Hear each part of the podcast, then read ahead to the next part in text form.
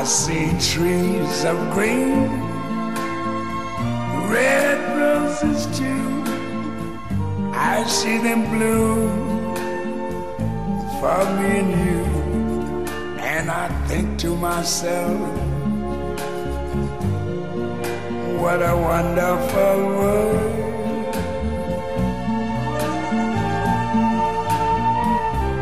Mamma, io non ci credo. Non ci credo. Non ci credo.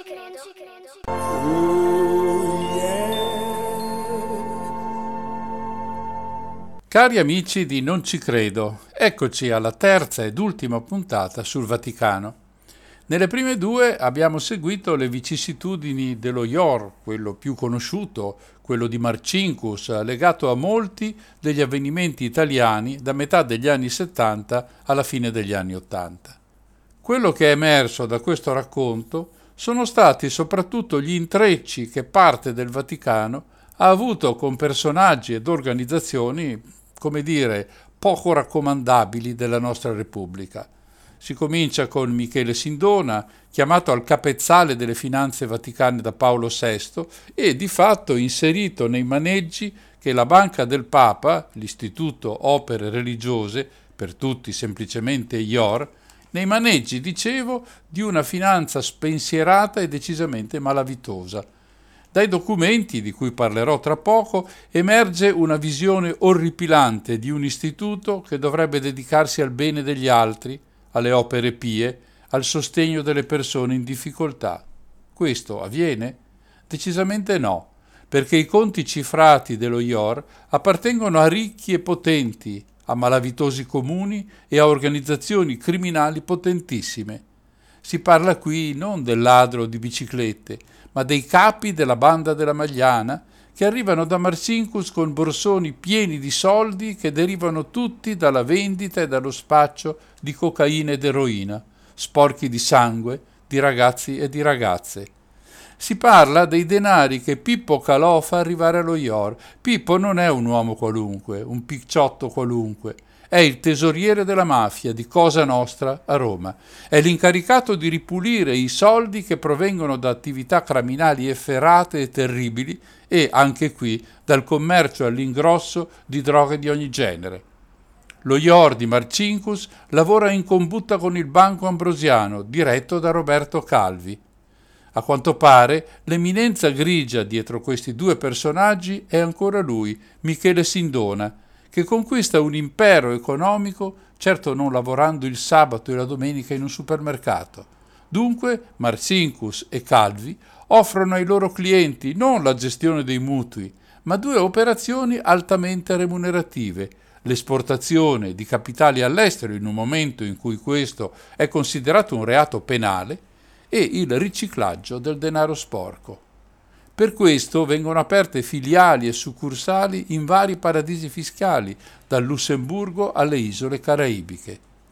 C'è un'altra attività importante, voluta e diretta da Papa Karol Wojtyła, il finanziamento di Solidarność, il sindacato polacco di Lech Wałęsa, con l'obiettivo di fermare il comunismo d'oltre cortina e riaffermare la religione cattolica in quei paesi ma soprattutto in Polonia, patria del Papa. A quest'opera Wojtyła aveva lavorato anche prima di diventare pontefice, quando era vescovo a Cracovia, e per questo era sotto osservazione da parte dei servizi segreti russi, della DDR e della stessa Polonia. A fianco di questi finanziamenti, che erano ritenuti da molti osservatori, anche dalla CIA, pericolosi per la destabilizzazione dei rapporti tra l'Occidente e i paesi dell'Est, a fianco di questi ce n'erano altri, decisamente meno condivisibili, come quelli che fornivano soldi alle dittature militari del Sud America, i cui comportamenti con gli insegnamenti cristiani non si capisce bene che cosa avessero a che fare. Questa è la storia pregressa. Nell'ultima puntata ho cercato di far notare come la storia del Vaticano e dello IOR si leghino a brutti fatti di cronaca nera come la sparizione di Emanuele Orlandi, cittadina vaticana, probabilmente fatta fuori dagli uomini di Enrico De Pedis, capo della banda della Magliana, su incarico di Marsinkus, per ammonire che non si guardasse troppo sotto il tappeto dove erano raccolte tutte le sue schifosissime manovre finanziarie e non solo. Tutelato dal Vaticano e dallo stesso Papa, Marcinkus non fu mai condannato, sia per l'impossibilità di ottenere qualunque tipo di collaborazione da parte della Santa Sede, sia perché l'unico processo al quale fu sottoposto terminò con la soluzione, guarda caso, per insufficienza di prove. Nel 1989 Marcinkus lascia lo IOR e l'anno successivo torna a Chicago. Dal 1997, compiuti 75 anni, si dimette da qualunque incarico, muore nove anni più tardi in Arizona. Ora la domanda diventa un'altra. Perché si dimette proprio nel 1989? E poi si dimette lui o lo dimette il Papa? Che cosa ha di particolare quell'anno, il 1989? Cominceremo da qui la storia di questa nuova puntata di Non ci credo, con nuovi personaggi e nuove vicende che però assomigliano in un modo o nell'altro a quelle già raccontate nelle ultime settimane. Prima però un po' di musica. Come sempre usiamo brani senza diritti d'autore, musica copyleft come si dice, presa dal sito specializzato giamendo.com. Your things and go away. Do nothing, come back again. I'm okay, I'm on my way. My way, my way. I don't want to waste your time.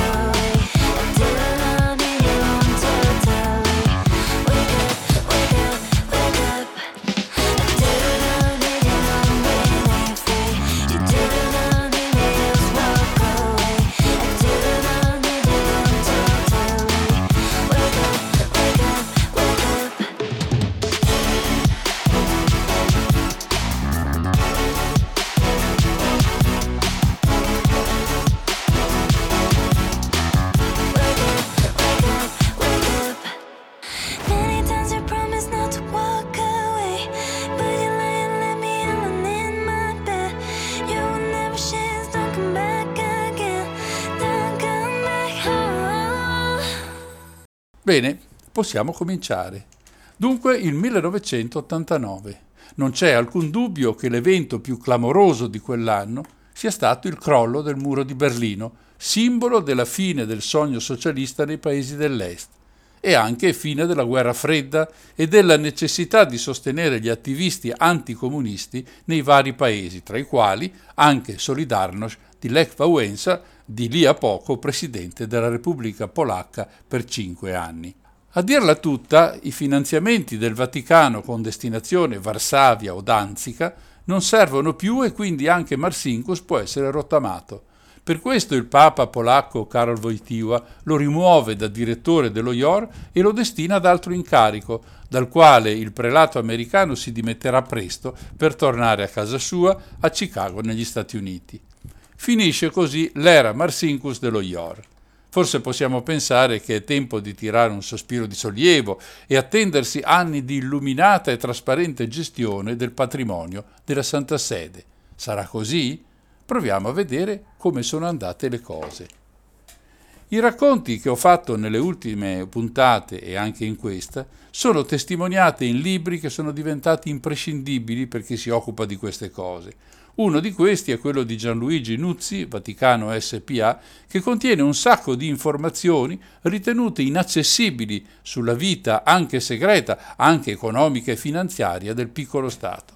Come è stato possibile? Bene, l'origine di queste informazioni ha un nome e un cognome. Monsignor Renato Dardozzi, parmense, nato nel 1922 e deceduto nel 2003.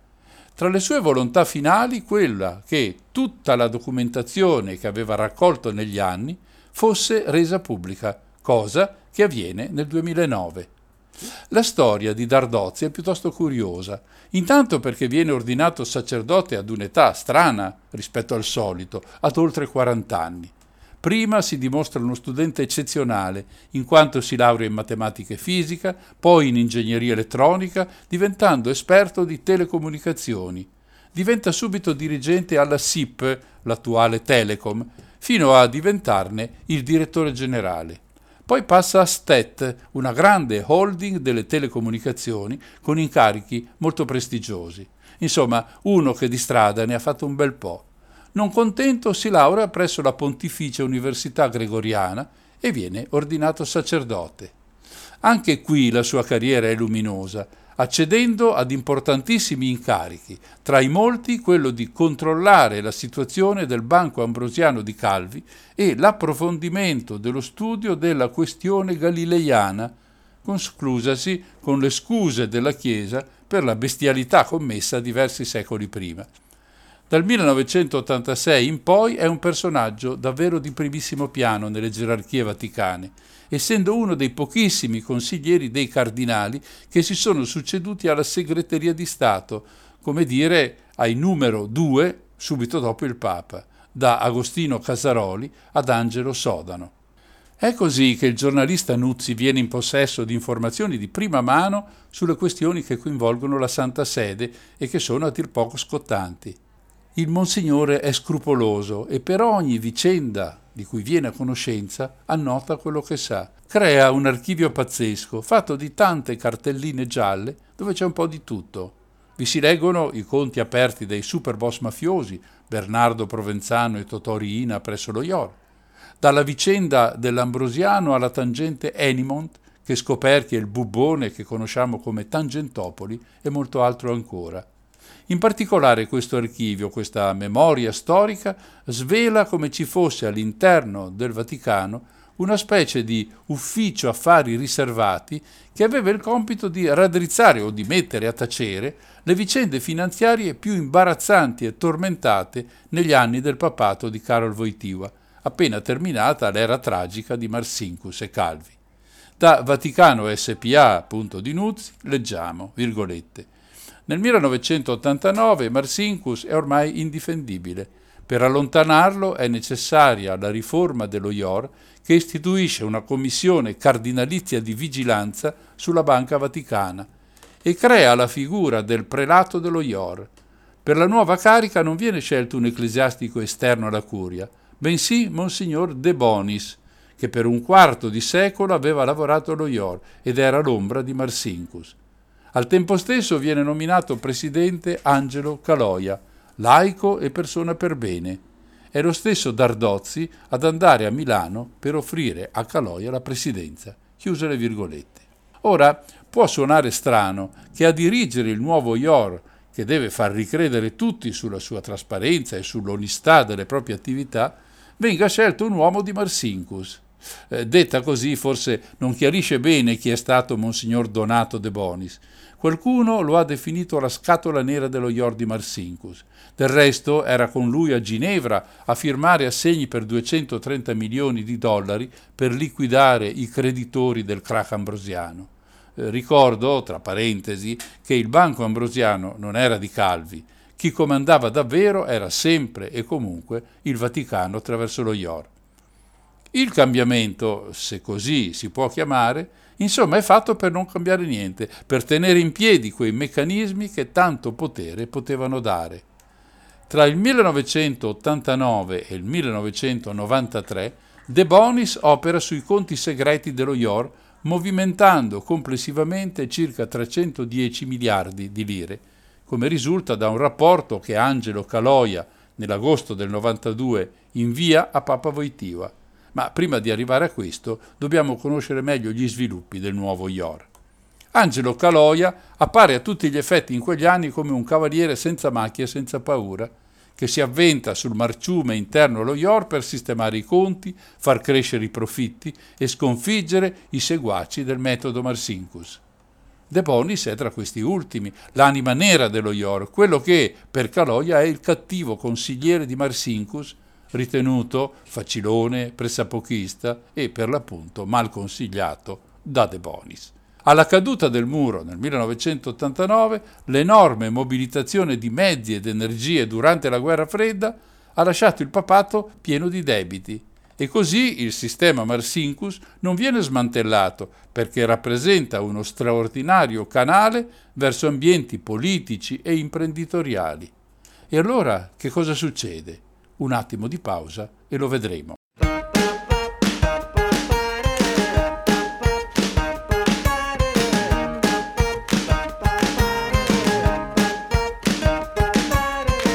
her hair in golden waves, walking strong and being brave. Takes a sip of gin, I swear. Her. Oh, there she goes.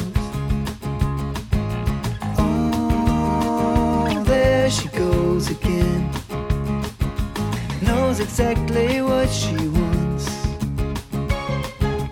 Fancy places, restaurants. Moving past, I kiss the air. When I grow up, I'll be like her. There she goes.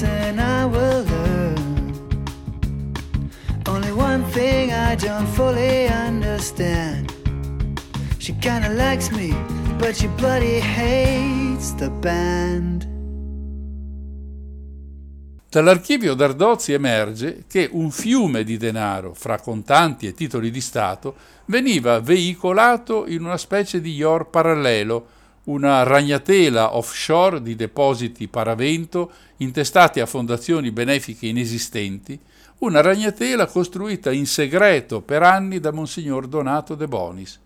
Il sistema viene avviato nel 1987 per assicurare un discreto passaggio del testimone da un Marsinkus, ormai sulla via del tramonto, a De Bonis, che doveva mettere d'accordo le esperienze passate con le esigenze più riservate della clientela degli anni 90.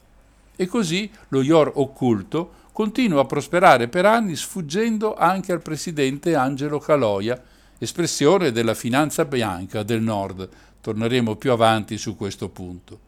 Nel rapporto che Caloia invia a Voitiva nell'agosto del 1992, quando questa banca parallela comincia ad emergere, si legge che ci sono 17 conti principali sui quali De Bonis opera sia per formale delega, sia per prassi inveterata. Tra il 1989 e il 1993 vengono condotte operazioni su questi depositi per oltre 310 miliardi di lire, ma sono i movimenti in contanti a sorprendere, secondo una stima prudente superano i 110 miliardi.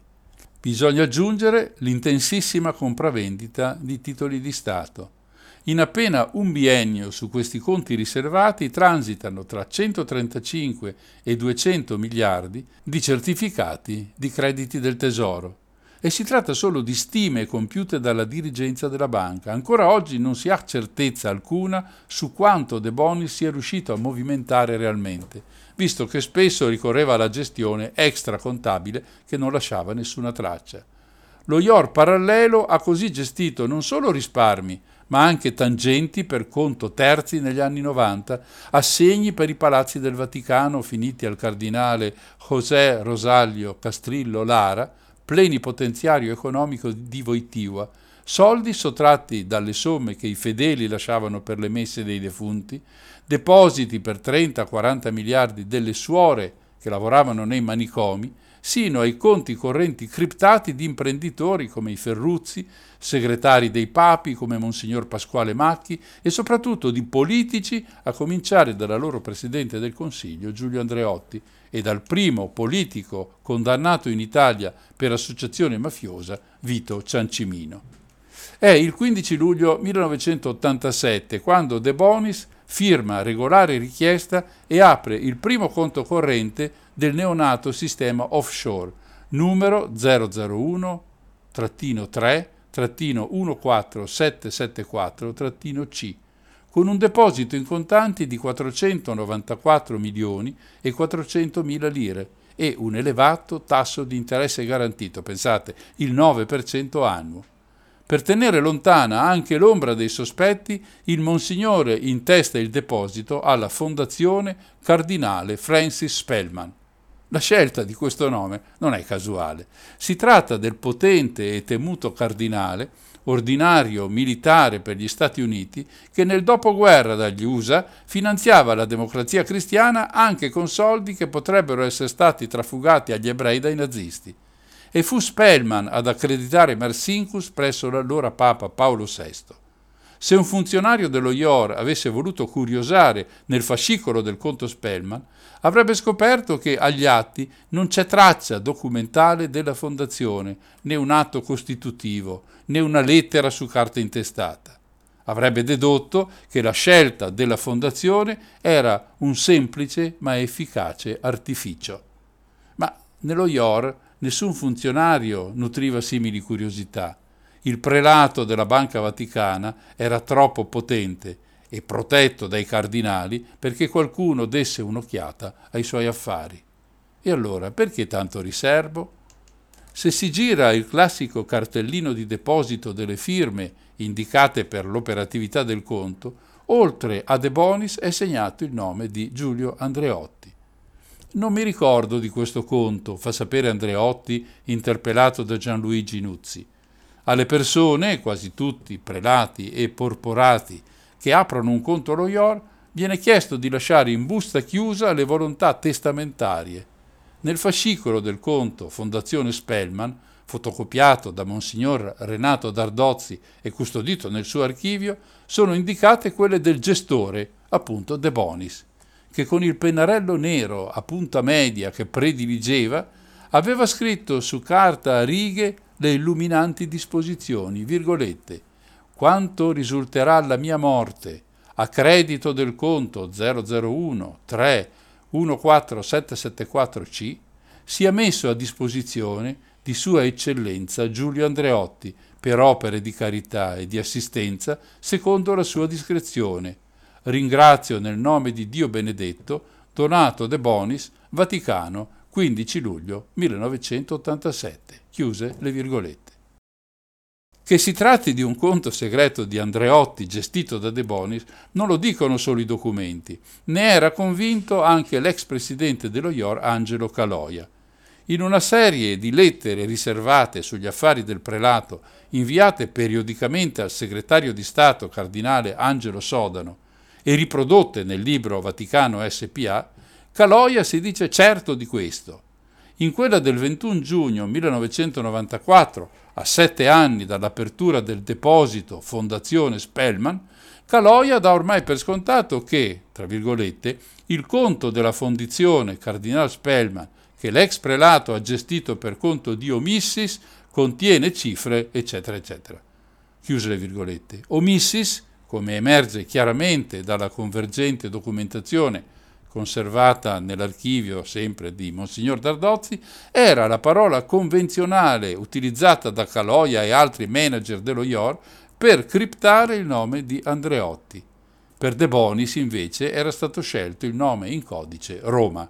Per altri correntisti rimasti ancora oggi nell'ombra venivano concordati altri nomi di città come Ancona o Siena da usare nelle comunicazioni scritte.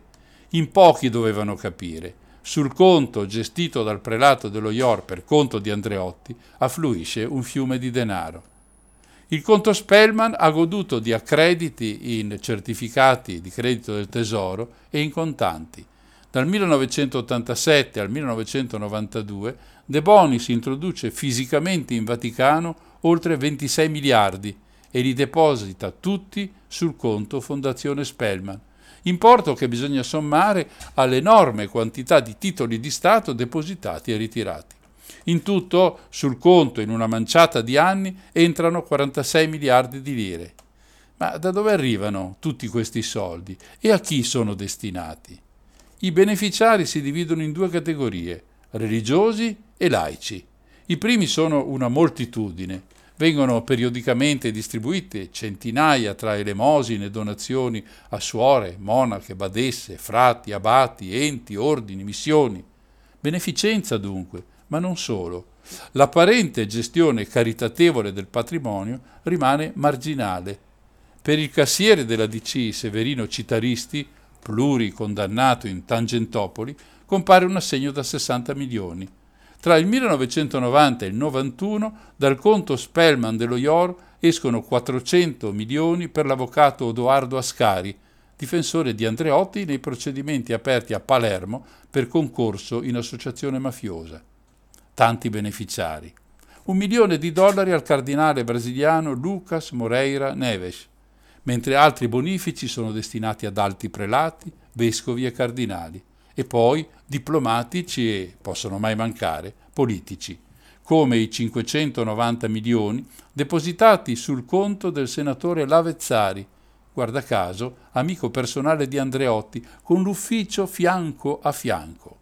Forse è un caso, ma non è stato proprio Andreotti a dire che a pensar male si fa peccato, ma spesso ci si prende?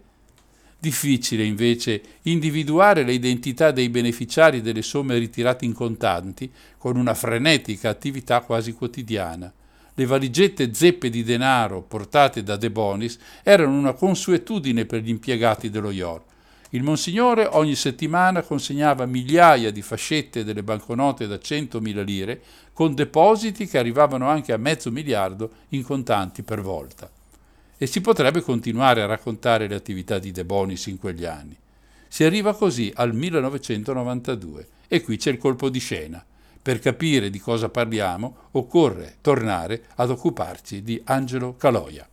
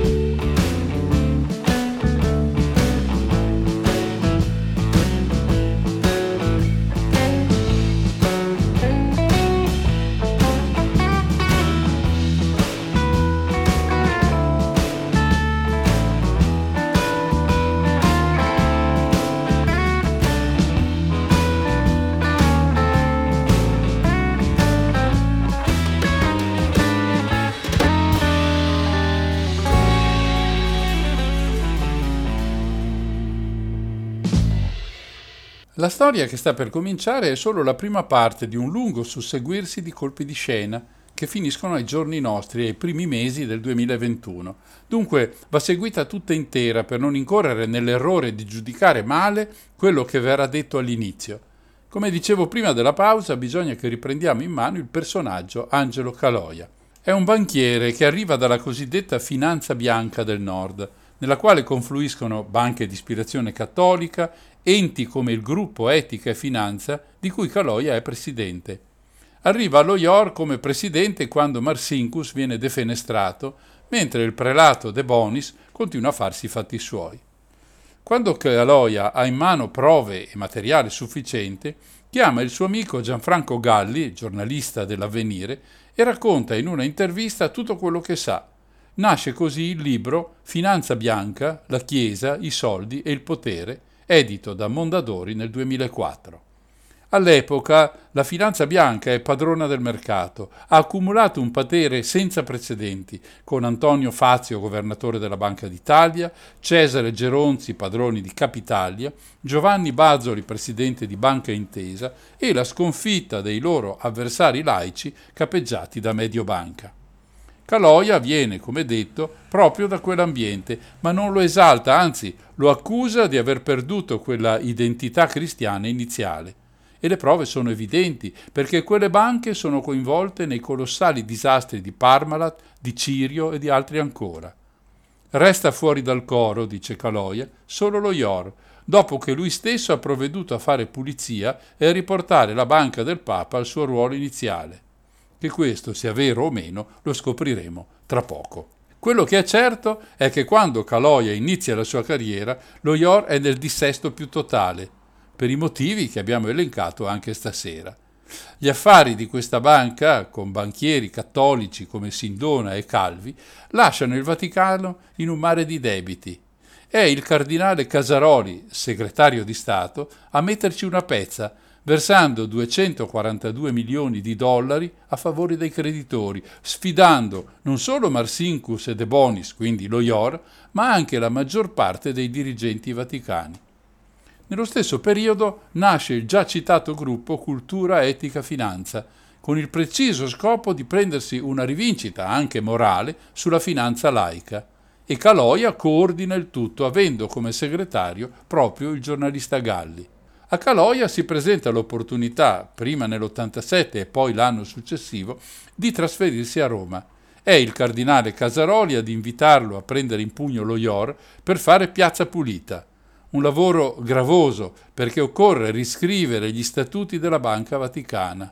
Il Papa Wojtyła li promulga nel 1990. Marsinkus, come abbiamo già detto, torna negli Stati Uniti e Caloia diventa presidente del nuovo consiglio di sovrintendenza dello IOR. Ma questo cambiamento così repentino non piace a chi nel sistema Marsinkus è vissuto tanti anni. Non piace a De Bonis, al direttore generale Luigi Mennini e non piace al ragioniere capo Pellegrino de Strobel. Questi ultimi due sono i primi ad essere estromessi, ma per liberarsi di De Bonis la cosa non è altrettanto semplice. Si tenga sempre presente che Caloia non è un prete, è un civile, un banchiere che lavora in Vaticano.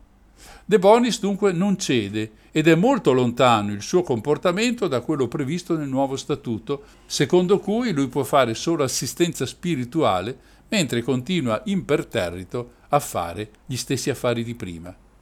De Bonis cerca alleanza, le trova nel cardinale Castiglio Lara, presidente dell'APSA, il potente ente incaricato di amministrare il patrimonio della sede apostolica, e trova le stesse alleanze nel segretario dello stesso organismo, Monsignor Gianni Danzi. I tre cominciano a manovrare perché Caloia venga dimesso al termine del suo quinquennio e sostituito da un loro uomo, Virgile Deschamps, vicepresidente dello IOR dal 98 al 2009. Le lettere che arrivano a Caiola dal cardinale sono definite al veleno. Alla fine comunque Caloia la spunta, viene rieletto per un secondo mandato. De Bonis è spedito a fare da cappellano ai Cavalieri di Malta e Castiglio Lara lascia l'Apsa nel 1995. Ci saranno altri attacchi in occasione delle successive rielezioni nel 1999, ma anche in questo caso Caloia ne esce vincitore. Lo stesso avviene nel 2005, finché nel 2009 esce di scena dallo IOR, ma non dalle cronache, come vedremo tra poco. Prima di arrivare ai giorni nostri, vediamo brevemente cosa ha fatto di tanto importante Caloia allo IOR da far dire a Karol Wojtyła di volerlo lo IOR a tutti i costi. Probabilmente a convincere il Papa sono i proventi dello IOR, a lui devoluti ogni anno per opere di bene. Erano 15 miliardi di lire nel 90, all'inizio della gestione Caloia, dieci anni più tardi sono, parole del Papa, molti, molti di più. Per sapere quello che è successo, Torniamo all'archivio d'Ardozzi. Non ci mette moltissimo tempo Caloia a scoprire lo IOR segreto di De Bonis. E così, nella primavera del 1992, istituisce una commissione d'inchiesta segreta. I risultati allarmanti vengono mandati all'attenzione del segretario particolare di Papa Wojtyła, Don Stanislav Givish, con la richiesta che si intervenga. Ma non succede niente. Ci vuole una vera e propria bomba che investe lo IOR e i partiti di una repubblica, quella italiana, ormai morente da un punto di vista morale. La maxi tangente Enimont, pagata ai leader della Prima Repubblica perché si rompesse il matrimonio della chimica italiana tra Eni e Montedison, innesca il processo che tutti noi conosciamo come mani pulite. Il pool di magistrati guidati da Antonio Di Pietro si rivolge anche al Vaticano per capire come entri in gioco la banca del Santo Padre. Le risposte che arrivano sono tutte parziali e fuorvianti. Lo scrive proprio Dardozzi all'avvocato Franzo Grande Stevens, legale di fiducia dello IOR. Il concetto è molto semplice. Guai ad indurre in tentazione i giudici che vogliono far luce sui molti soldi passati dal Vaticano per i politici italiani. È così che metà dei certificati di credito del tesoro dello IOR parallelo di Marcinkus e di De Bonis rimangono fuori dalle indagini degli investigatori del pool Mani Pulite. Del resto, se c'è una frase di Monsignor Marcinkus che rimane, è quella che suona così: La Chiesa non si amministra con le Ave Marie. Fino a qui Caloia, come detto più sopra, sembra un cavaliere senza macchia e senza paura, uno di quelli che viene per ripulire un ambiente decisamente poco salubre. Ma è proprio così?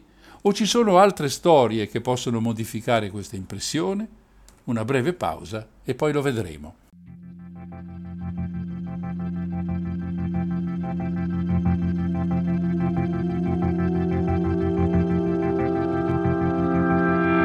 Seen enough by the time I turned 12. I stumbled and fell, faced it by myself, yeah. But now I got wisdom and stories to tell. So let's sing it as well. I'll sing it as well. With my soul. Mama's in the kitchen making good smells. We're broke as hell. We're broke as hell,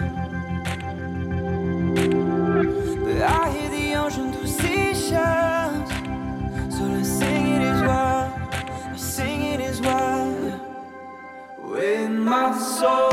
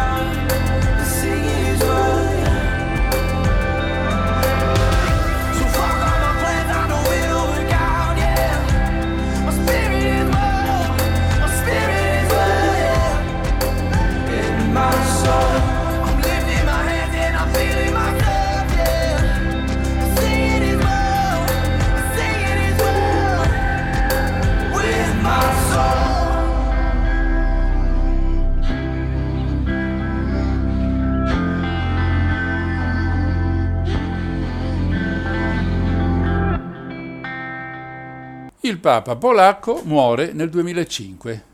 Sappiamo come si sono succedute le cose. Gli succede il tedesco Josef Ratzinger, che otto anni più tardi si ritira e rinuncia all'incarico per motivi molto chiacchierati, ma per nulla chiari. Ed infine ecco il Papa attuale, Francesco, nome scelto dall'argentino Jorge Bergoglio. Le cose cambiano all'interno del Vaticano anche da un punto di vista dell'organizzazione economica. Nel 2005 esce di scena Caloia e gli subentra Ettore Gotti Tedeschi, banchiere ed economista, avvia importanti riforme per la trasparenza, ma nel settembre 2010 rimane coinvolto in un'indagine della Procura di Roma per una presunta violazione delle norme antiriciclaggio. Il Consiglio di sovrintendenza dello IOR lo rimuove dalla carica di presidente. Nel 2014 però il Tribunale di Roma archivia l'inchiesta escludendo ogni responsabilità di Gotti tedeschi. Ma andiamo con ordine. Papa Ratzinger, quando arriva in Vaticano, capisce subito che occorre fare piazza pulita dentro lo IOR per vederci chiaro e non lasciare dubbi su trasparenza ed onestà della banca del Papa. Così è proprio lui a sostituire Caloia con Gotti tedeschi. Poi arriva Francesco, il quale prosegue, se possibile con maggiore energia, l'opera del suo predecessore, e così viene verificato tutto quanto accaduto nel recente passato. In particolare saltano fuori irregolarità nel periodo 2001-2009, gli ultimi otto anni di Caloia alla presidenza dello IOR. Poco prima di ritirarsi, Benedetto XVI aveva nominato a capo della Banca del Papa il tedesco Ernst von Freiberg. Durante i suoi primi mesi di presidenza, la banca viene passata al setaccio dalla società di consulenza finanziaria e informatica Promontory Group, un evento clamoroso e senza precedenti, rompendo la secolare tradizione di riservatezza e segratezza della Banca Vaticana ma da quell'indagine saltano fuori diverse irregolarità, fra le quali quelle che riguardano proprio l'ex presidente Angelo Caloia e l'ex direttore Lelio Scaletti, deceduto nel 2015 e quindi mai andato sotto processo. Cosa scopre di preciso la commissione d'inchiesta vaticana? Praticamente un furto nei confronti dello IOR. A farlo, oltre a Caloia e Scaletti, ci sono anche gli avvocati Liuzzo, padre e figlio, il trucco scoperto è questo. Vengono venduti immobili di prestigio a Milano, Roma, Genova a prezzi decisamente inferiori a quelli di mercato. Questi immobili, di proprietà del Vaticano, vengono acquistati da società a loro riconducibili e poi rivenduti a cifre molto più alte, ricavandone importanti profitti. Profitti che finiscono riciclati su conti offshore nei paradisi fiscali. Già l'indagine della Promotory aveva individuato tutti i passaggi e la rete di società schermate, di traffici illeciti che stavano alla base di queste operazioni. Caloia nel frattempo fa dell'altro, è il presidente della veneranda Fabbrica del Duomo, un'organizzazione che cerca, anche attraverso richieste dirette ai politici dell'epoca, su tutti Silvio Berlusconi, di trovare i soldi per mettere a posto il Duomo di Milano ed è anche presidente della Facoltà Teologica dell'Italia settentrionale e di quella del Collegio Borromeo di Pavia. Quando nel 2014 finisce sotto inchiesta, si dimette da tutto, dichiarandosi innocente e anzi rivendicando il suo ruolo di ripulitore dello IOR nei vent'anni di presidenza. È il Tribunale del Vaticano, diretto da Giuseppe Pignatone, ad emettere nel gennaio del 2021 la sentenza 8 anni e 11 mesi, oltre a 12.500 euro di multa per riciclaggio e appropriazione indebita aggravata. E poi il Tribunale ha disposto, a carico degli imputati, la confisca di somme complessivamente pari a circa 38 milioni di euro. Inoltre sono stati condannati a risarcire oltre 20 milioni di danni allo IOR e alla società immobiliare controllata SGIR. È un caso clamoroso non tanto per il reato, che sembra una marachella al confronto di quelli di Marsinkus, ma perché per la prima volta si interviene dall'interno su una storia lunghissima piena di fatti scabrosi. E la storia non finisce qui. Ce ne sarebbero altre da raccontare che non abbiamo voluto includere in queste puntate, a cominciare da quelle sulla pedofilia che sfioreremo solo alla fine di questa trasmissione.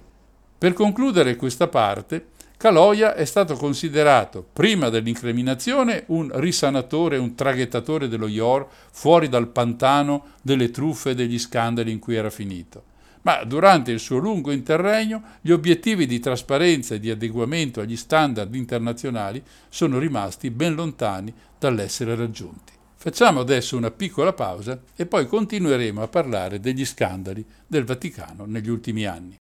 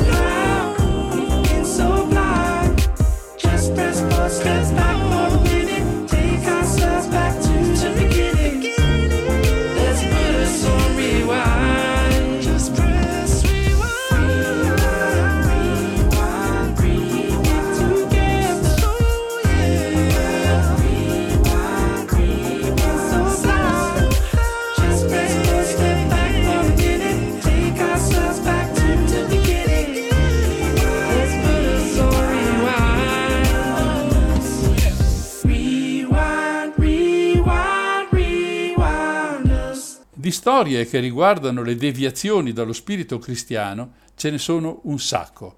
Pensiamo alla vicenda di Don Verzé, anche se non c'entra molto con il Vaticano, ma con la gestione di tanto denaro e di truffe belle e buone coperte da presunte opere di bene. Insomma, la Santa Sede e la religione cattolica nelle sue manifestazioni terrene non ha sempre seguito la dottrina cristiana, anzi spesso è stata molto più lontana da essa di un qualsiasi peccatore incallito. Prima di passare all'ultimo punto vorrei fare una breve cronistoria di quanto è successo nel dopo Marsinkus, esclusi i fatti già raccontati finora. Ci tengo a precisare che è solo pura cronaca, non un attacco pruriginoso nei confronti della Chiesa, alla quale, pur non condividendone la maggior parte dei principi anche filosofici, assegno molta buona volontà da parte di una larga fetta dei suoi associati di fare del bene per davvero. Nessun astio premeditato dunque. Cominciamo dal 2012, quando una gigantesca fuga di documenti riservati fa scoppiare il primo cosiddetto Vati-Leaks. Il Papa, mm, allora era Ratzinger, istituisce una commissione per scoprire chi sia la talpa. Alla fine viene condannato a tre anni di carcere, poi ridotti a 18 mesi, Paolo Gabriele, ex aiutante di camera di Joseph Ratzinger. Cosa contenevano quei documenti? Beh, riferimenti alle profonde divisioni e ai contrasti interni sugli indirizzi di governo del Vaticano, con Comunione e Liberazione in lite con la diocesi di Milano, le mosse segrete di un inviato del cardinal Bertone per conquistare l'Istituto Toniolo, la cassaforte dell'Università Cattolica, i tentativi di ricomporre lo scisma con i seguaci di Lefebvre, il conto corrente numero 39887, aperto nel 2007 allo IOR, è intestato al Santo Padre, ma soprattutto contengono le irregolarità nella gestione finanziaria dello Stato e nell'applicazione delle normative antiriciclaggio. Non uno scherzo, insomma. Il caso fa così tanto clamore che nel marzo del 2012 il Dipartimento degli Stati Uniti che noi chiameremo Ministero degli Esteri, inserisce per la prima volta il Vaticano nella lista dei paesi monitorati perché potenzialmente suscettibile di essere luoghi di riciclaggio del denaro. Il secondo scandalo, Vatilix, scoppia ai primi di novembre del 2015. Questa volta i documenti compromettenti vengono consegnati a due giornalisti, il già citato Gianluigi Nuzzi ed Emiliano Fittipaldi, i quali con quella documentazione pubblicano ciascuno un libro, rispettivamente Via Crucis e Avarizia. Le talpe sono due, un monsignore spagnolo, Lucio Angel Vallejo Balda, e Francesca Immacolata Ciocchi, origini marocchine e commissaria alle finanze della Santa Sede. Questa collaborerà con gli investigatori e poi sarà lasciata in pace. Tra i casi raccontati, quello che riguarda l'attico dell'ex segretario di Stato, cardinale Tarcisio Bertone, una dimora da 390 metri quadri in pieno centro a Roma, che avrebbe beneficiato di 442.000 euro di lavori finanziati dall'ospedale Bambino Gesù. Per quel caso si apre un processo che porta alla condanna ad un anno con pena sospesa del professor Giuseppe Profitti, ex presidente del Bambino Gesù. Su questo fatto c'è una serie di inchieste televisive che si trovano in rete e che potete tranquillamente andare a vedere. In particolare ne ha parlato anche Report. Nel febbraio 2018 l'ex direttore generale dello IOR Paolo Cipriani e l'allora suo vice Massimo Tulli vengono condannati in prima istanza in sede civile dal Tribunale Vaticano per danni pari a circa 47 milioni di euro per mala gestione dell'Istituto Opera e Religione, cioè dello IOR. I fatti risalgono cinque anni prima, quando i due vengono licenziati in tronco perché non si erano accorti o comunque non avevano fatto niente in merito ad uno scandalo per le attività di un componente dell'APSA, eh, ricordate, è l'ente che gestisce le finanze del Vaticano. Costui è Monsignor Nunzio Scarano, il quale, forse rimpiangendo i tempi d'oro dello Jordi Massincus, si accorda con un broker italiano e tenta di importare illegalmente dalla Svizzera 20 milioni di euro. Scarano viene processato da un tribunale italiano per usura e riciclaggio. E poi c'è la questione Milone. Nel settembre del 2017 il Vaticano emette questa nota, virgolette. Risulta purtroppo che l'ufficio diretto dal dottor Milone esulando dalle sue competenze, ha incaricato illegalmente una società esterna per svolgere attività investigative sulla vita privata di esponenti della Santa Sede. Questo, oltre a costituire un reato, ha irrimediabilmente incrinato la fiducia riposta nel dottor Milone, il quale, messo davanti alle sue responsabilità, ha accettato liberamente di rassegnare le dimissioni. Ora qui nasce una nuova storia, una storia molto interessante una storia di quelle veramente che fanno tremare i polsi. Libero Milone è il revisore generale dei conti della Santa Sede. Le sue dimissioni, libere o forzate che siano state, sono sorprendenti per tutti. Ma c'è dell'altro dietro questa decisione della Santa Sede.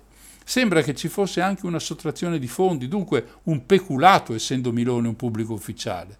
La cifra sembra ridicola rispetto a quelle fatte fin qui, 28.000 euro. Perché tanto rumore allora? Il fatto è che quella somma è servita a ripulire gli uffici da eventuali microspie.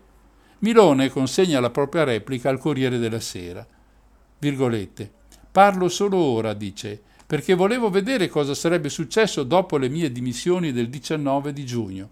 In questi tre mesi dal Vaticano sono filtrate notizie offensive per la mia reputazione e la mia professionalità non potevo più permettere che un piccolo gruppo di potere esponesse la mia persona per i suoi loschi giochi. Mi spiace molto per il Papa, con lui ho avuto un rapporto splendido, indescrivibile, ma nell'ultimo anno e mezzo mi hanno impedito di vederlo. Evidentemente non volevano che gli riferissi alcune cose che avevo visto. Volevo fare del bene alla Chiesa, riformarla come mi era stato chiesto. Non me l'hanno consentito. Chiuse le virgolette. Suona strano, vero? Forse c'è qualcosa di più su questo argomento. Facciamo così. Ci prendiamo una breve pausa e poi raccontiamo tutti i fatti.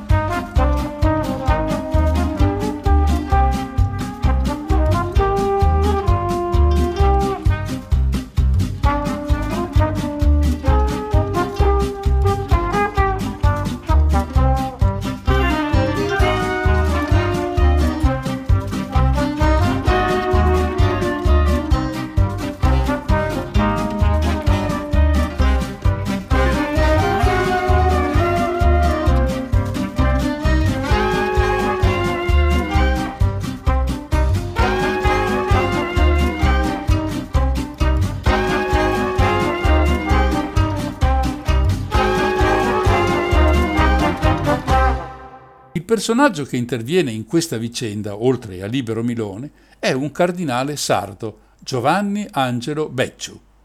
Il 20 settembre 2020 Papa Francesco ha accolto la sua rinuncia all'incarico di prefetto della Congregazione delle Cause dei Santi e ai diritti e alle prerogative del cardinale. Cosa vuol dire? Che conserva il titolo cardinalizio, ma cessa da ogni incarico nella curia romana e perdere perfino il diritto di entrare in un futuro conclave. Cosa avrà mai fatto il nostro Becciu di così grave da meritare una punizione così enorme come quella di essere praticamente destituito da cardinale? La fonte della prima parte di questa storia è un articolo di ottobre 2020 di Ferruccio Pinotti, importante giornalista padovano molto attento a tutti gli affari vaticani da lunghissimo tempo. Chi è dunque il cardinale Becciu? Nel 2011 viene nominato da Papa Ratzinger e confermato nel 2013 da Bergoglio sostituto per gli affari generali della segreteria di Stato. Ora, al di là delle denominazioni, questo significa che lui è il numero 3 in Vaticano. Al primo posto c'è il Papa, poi c'è il segretario di Stato e poi c'è lui diventa amico del Papa, al quale sembra la persona adatta per gestire i fondi della segreteria di Stato, compreso quel famoso obolo di San Pietro, di cui ho parlato nella prima puntata sul Vaticano, che contiene il denaro che i fedeli raccolgono per le opere di carità e inviano direttamente al pontefice. Il rapporto con Bergoglio diventa sempre più stretto. Il Papa si fida ciecamente di lui, tanto da ritenerlo un preziosissimo consigliere oltre che un amico il 28 maggio del 2018 lo nomina prefetto della congregazione delle cause dei santi, quella in sostanza che decide l'iter da seguire per la beatificazione e la santificazione. Anche su queste procedure sono state scoperte irregolarità, mazzette per accelerare i procedimenti, come quello che vede in attesa di beatificazione niente meno che un politico italiano, Aldo Moro. Ma il discorso su questo tema ci porterebbe lontano. Se ne avete voglia potete trovare una interessante puntata di report su questo argomento. Dunque, Becciu mantiene i poteri sui fondi della Segreteria di Stato fino al 29 giugno del 2018.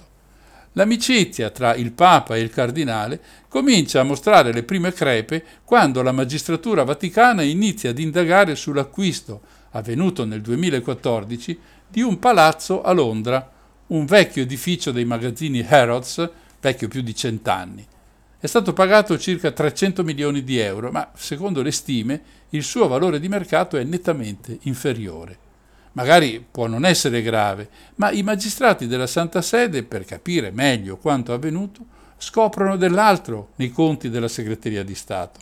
Movimenti che Monsignor Becciu aveva destinato, tra l'altro a parenti, come i 100.000 euro finiti alla cooperativa SPES, braccio operativo della Caritas di Orzieri in provincia di Sassari, che era guidata da suo fratello Tonino, il quale aveva già avuto altri importanti aiuti per ammodernare un forno e ampliare la sua attività.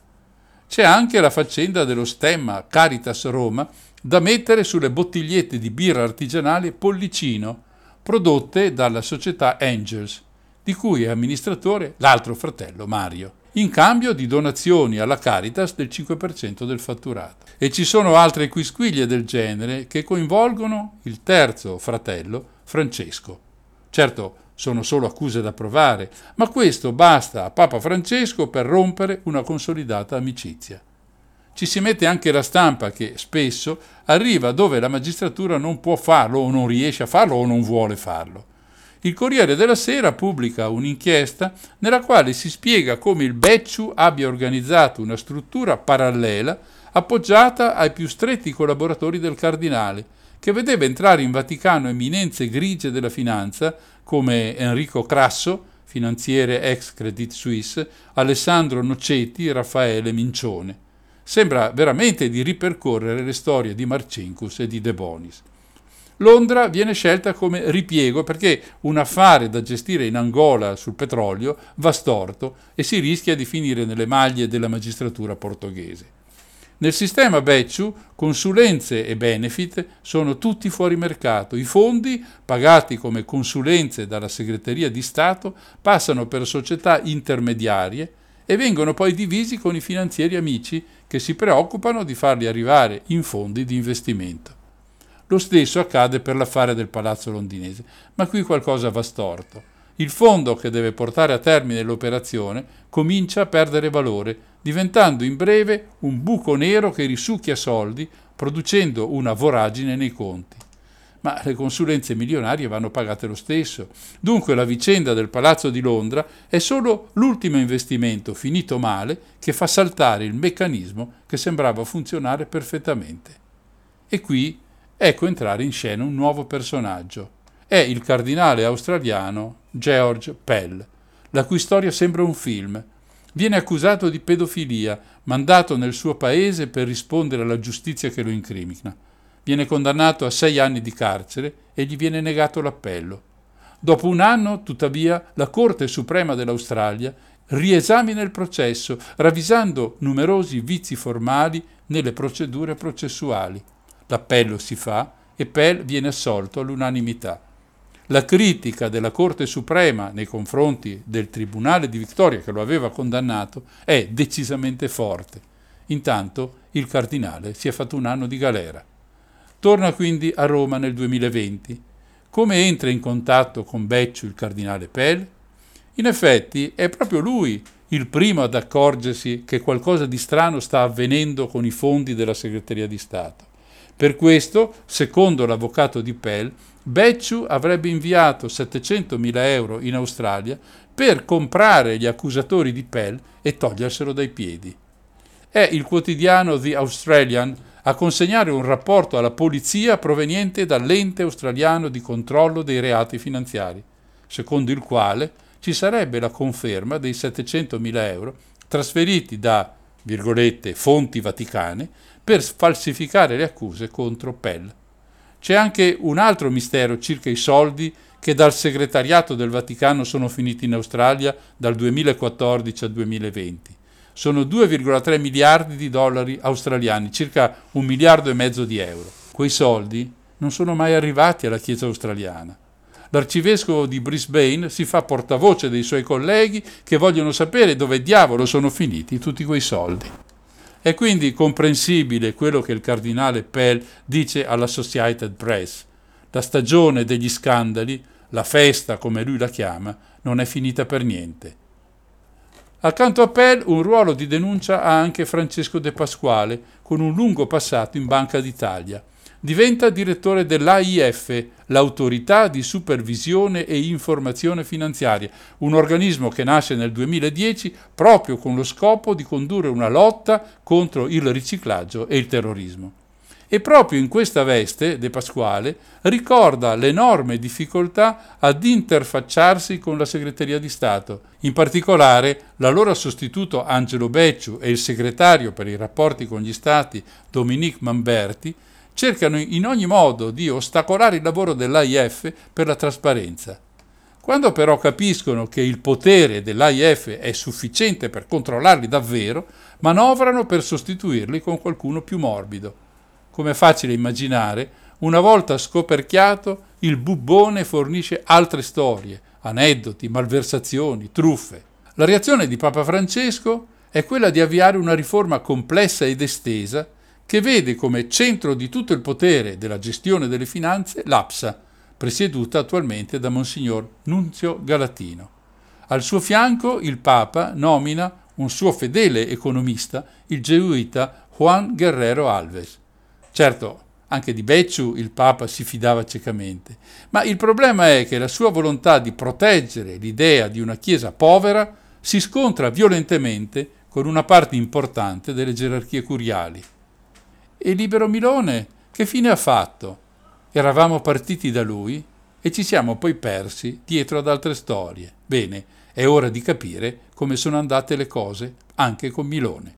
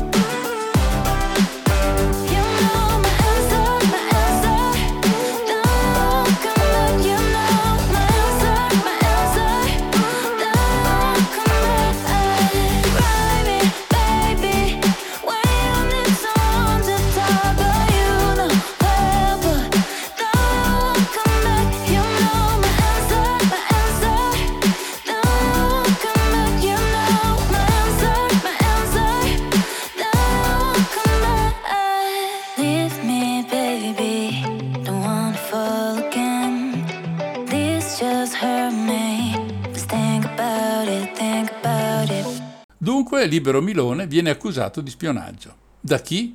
Dal cardinale Becciu, che lo minaccia di finire in manette contestandogli non precisate attività illegali, ovvero spionaggio e appropriazione indebita, pensate un po', di computer, ritenuti evidentemente crimini peggiori di quelli da lui commessi. Ora, è sempre difficile capire in questi casi chi ha torto e chi ha ragione, per cui, avendo in lungo e in largo discusso del caso Becciu, ci affidiamo alle parole di Milone. Nel 2019 rilascia un'intervista al Financial Times, dunque ad una delle più prestigiose riviste del mondo. Quello che Milone sostiene è che, nell'esecuzione del suo lavoro, si era avvicinato troppo a informazioni che volevano che fossero segrete e loro hanno creato una situazione in modo che io fossi buttati fuori. I loro possono essere facilmente individuati. Era stato Becciu a dire, testualmente, virgolette, ha infranto tutte le regole e stava spiando la vita privata dei suoi superiori e del personale, me compreso. Se non avesse accettato di dimettersi, l'avremmo perseguito. Nella stessa intervista Milone racconta, virgolette, non potevo più permettere che un piccolo gruppo di potere esponesse la mia persona per i suoi loschi giochi. E aggiunge, il capo della gendarmeria mi ha intimidito per costringermi a firmare una lettera che avevano già pronta. Voglio essere chiaro, non mi sono dimesso volontariamente, sono stato minacciato di arresto. Chiuse le virgolette. Il capo della gendarmeria è il generale Domenico Gianni, poi licenziato a sua volta da Papa Francesco l'anno scorso per non aver vigilato sul fatto che i nomi degli indagati restassero riservati. Una brutta storia che vede dalla parte di chi licenzia in tronco senza spiegazioni lo stesso Becciu e l'ex comandante Gianni, che a loro volta hanno avuto più o meno lo stesso trattamento. Nel caso del cardinale con una sostanziale differenza. I fatti che il Papa gli ha contestato riguardano la gestione di denaro offerto dai fedeli al pontefice, questa puntata di Non ci credo racconta solo una piccola parte dei maneggi che avvengono nelle segrete stanze del Vaticano.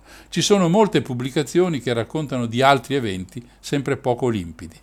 Quello che emerge tuttavia per restare ai giorni nostri è la difficoltà con cui Francesco si sta muovendo per imporre regole ferre e per far sì che non ci siano personalità al di sopra di queste regole. Secondo eminenti vaticanisti, per fare un esempio posso citare Marco Politi che ha un blog ospitato sulla piattaforma del Fatto Quotidiano. Secondo, dicevo, eminenti vaticanisti, questi scandali fanno felice la schiera degli anti-bergogliani che possono mormorare che, alla fine, il Papa non è in grado di sistemare le cose. Quelli che invece sono dalla sua parte, per motivi teologici o ideologici, o più raramente perché convinti della bontà delle sue riforme, se ne stanno zitti e buoni, sai mai che il Papa muoia e si cambi registro. Ma anche chi desidera le riforme di Bergoglio e dovrebbe sostenere con forza il Papa nel cacciare dalla Santa Sede i trafficanti e i truffaldini non osano parlare. Dimentichi forse di cosa fece Gesù con i mercanti nel Tempio di Gerusalemme. L'opposizione ai papi che hanno cercato di portare sangue fresco nella Chiesa non è un fatto di oggi. Per rimanere al recente passato, la stessa sorte è toccata a Giovanni XXIII e a Paolo VI, responsabile di aver portato a conclusione un concilio che non aveva iniziato lui. Il problema è sempre quello, quello delle alte sfere della Santa Sede, di perdere potere e prestigio, rimanendo ancorati a vecchi schemi senza mai cambiare niente. Abbiamo visto anche stasera che questo atteggiamento non poteva che favorire manovre losche di prelati che sono stati dei veri e propri delinquenti comuni. Il peggiore dei papi in questo senso, e non solo in questo senso, è stato Karol Wojtyła, uno dei più conservatori di sempre. Durante la sua reggenza i falchi hanno vissuto splendidi anni, facendo un po' quello che volevano e lasciando al pontefice i suoi piccoli vizi, le sovvenzioni all'estero e la fabbrica di santi. Il Papa polacco crea più santi e beati di quanto abbia fatto la Chiesa nei precedenti 300 anni e, a leggere le inchieste, si capisce come la congregazione per le cause dei santi abbia un potere enorme e sovente i procedimenti siano, come dire, velocizzati da mazzette di vario genere, ma questo è un altro discorso. Dunque, morto Voitiva, ecco un Papa che ha idee diverse, più liberali. Ratzinger mette un impegno enorme per ridurre i centri di potere, poi scompare in un ritiro dal soglio di Pietro che a molti rimane del tutto inspiegabile. Francesco è l'emblema massimo di questo impegno. Alcune sue affermazioni o prese di posizione non possono proprio andare giù a chi ha della Chiesa una visione ancorata ai poteri di una volta. Ne raccontiamo qui una, quella probabilmente più clamorosa e alla base di una ribellione di parte del clero nei confronti del Papa. Francesco è a Dublino, in Irlanda, dove la commissione governativa ha raccolto le storie di 2500 vittime di violenza in scuole gestite dal clero. Il Papa non usa mezzi termini e dice testualmente chiediamo perdono alle vittime, una confessione e un pentimento a tutto campo senza alcuna ombra di dubbio. Nel frattempo, l'ex nunzio apostolico in America, Carlo Viganò, pubblica un memoriale.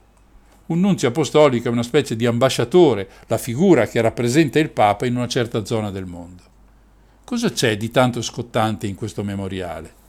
Un po' di pazienza e lo scopriremo assieme.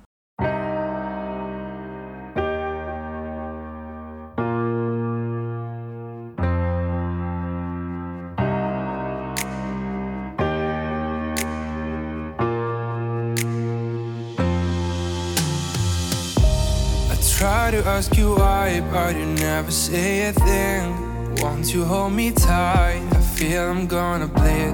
And even though your eyes will not talk about me, I feel like I have changed since you decide to leave.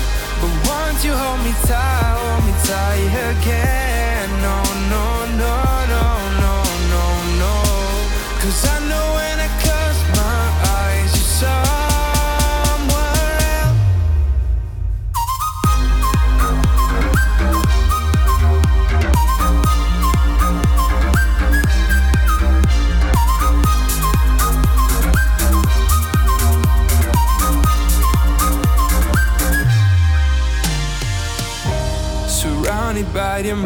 that you never let me breathe. How to find something else inside the world that bleeds. Whenever it gets cold, I know you're warm into his arms. Whenever it gets warm, you know I'm thinking back.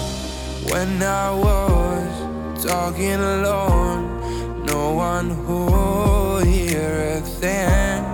Yes, I was driving alone no one to understand me. You hold me tight, hold me tight again? No, no, no, no, no, no, no. Cause I know when I close my eyes, you saw.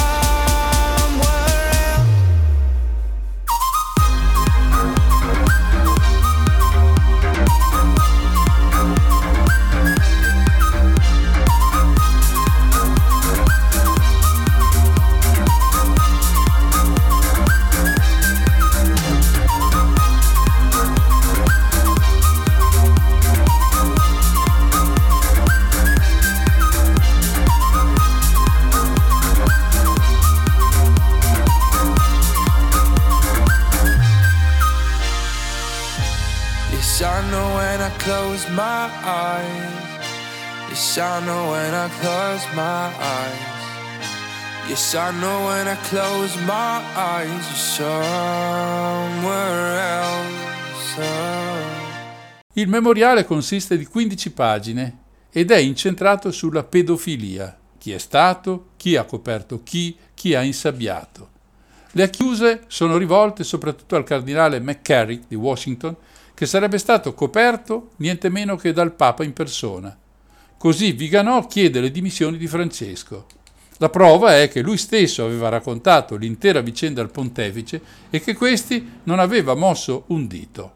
Ma Viganò dimentica nel suo rapporto di riferire che Francesco non solo aveva mosso accuse contro McCormick, ma lo aveva addirittura ridotto allo stato laicale, cioè all'impossibilità di operare come sacerdote, Mai in tutta la storia della Chiesa un simile provvedimento era stato usato contro un cardinale. E del resto lo stesso Viganò non si era mai distinto nella lotta alla pedofilia, tanto meno contro il cardinale McCormick da lui denunciato. Nonostante sia appoggiata sul nulla, l'accusa al Papa ottiene un sacco di consensi all'interno del clero statunitense, i cui vescovi sono piccoli figli di Donald Trump, quindi molto conservatori e abbastanza ignoranti. A loro probabilmente non importa tanto della pedofilia, quanto delle pretese di Francesco di lottare contro il capitalismo occidentale, contro le ingiustizie sociali, di aprire o quantomeno socchiudere le porte ai gay, ai divorziati, di difendere gli immigrati e, bestemmia delle bestemmie, accusare il consumismo di distruggere il pianeta. È questo che dà fastidio alla conferenza episcopale statunitense, che sarebbe il Parlamento dei vescovi di quella nazione la quale non si schiera a difesa del Papa di fronte alle accuse di Viganò. Siccome molti americani, quando si tratta di bestialità, non sono secondi a nessuno, un gruppo di laici investe un milione di dollari utilizzando gli strumenti dell'FBI per indagare sui possibili futuri alleati del Papa e affibbiare loro il patentino di pedofili.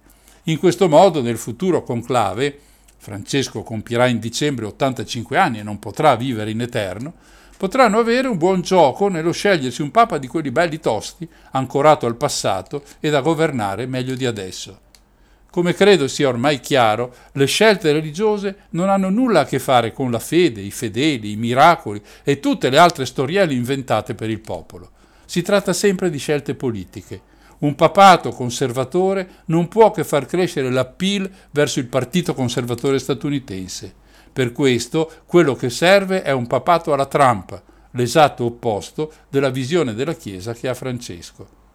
A comandare le truppe d'assalto americane è l'ex consigliere di Donald Trump Steve Bannon, il principe nero del populismo di destra negli Stati Uniti, con l'idea di propagandare il verbo del sovranismo in chiave di supremazia della morale giudaico-cristiana sul resto del mondo, che in Europa ha trovato alleati e adepti come Matteo Salvini, che si serve anche dei simboli religiosi, crocifissi, corone del rosario, eccetera, per attrarre alla Lega gli elettori cattolici e che si è visto con lui, con Bannon, in un incontro che voleva essere segreto a Milano l'8 marzo scorso. Altri alleati sono Marine Le Pen, Nigel Farage e infine Giorgia Meloni.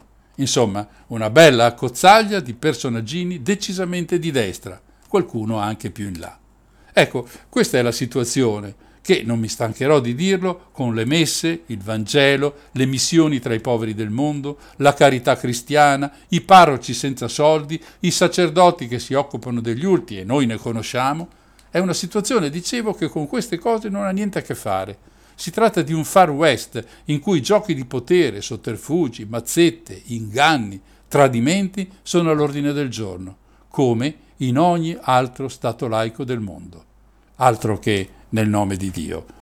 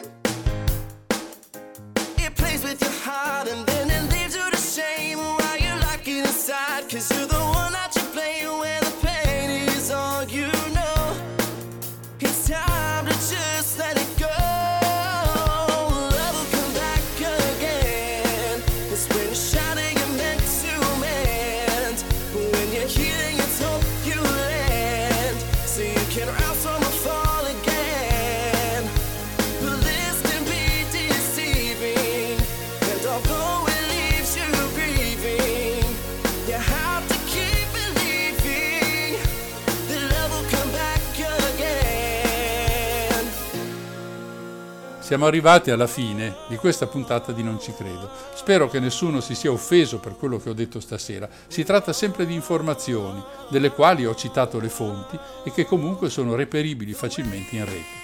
Ognuno di noi è padrone di credere o non credere, ma vorrei sottolineare che c'è un abuso scorretto di questo verbo, credere. Si crede a qualcosa che non si può dimostrare vero o falso. Si può credere o meno ai fantasmi, agli UFO, a Dio, tutte entità delle quali noi non abbiamo alcuna evidenza certa, solo racconti, spesso senza lo straccio di una fonte attendibile. È qui che scatta la fede, cioè la fiducia che quello che si dice sia pura e semplice verità. ma non si può credere alla storia o alla scienza, quando queste hanno prove provate, molte prove provate di quello che dicono. Non posso credere alla legge della gravitazione universale, posso solo dire che essa è vera perché ci sono miliardi e miliardi di prove che ne testimoniano la verità. Dunque il racconto di questa sera non è fatto per essere creduto. Certo, può essere confutato, ma allora ci vogliono prove contrarie a quelle qui espresse. Se ci saranno, sarà mio grande interesse e piacere ascoltarle con molta attenzione. Chiudo qui. La terza puntata sulla Vaticano Connection andrà ancora in onda tra due domeniche in replica registrata alle 16.50.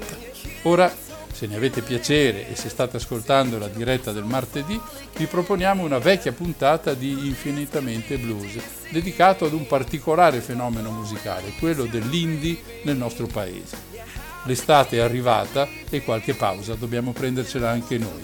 La prossima volta saremo in onda con una trasmissione nuova di Zecca. Vi aspetto comunque assieme a Silvia questa sera alle 22.30. È proprio tutto. Da Mario il solito affettuoso saluto.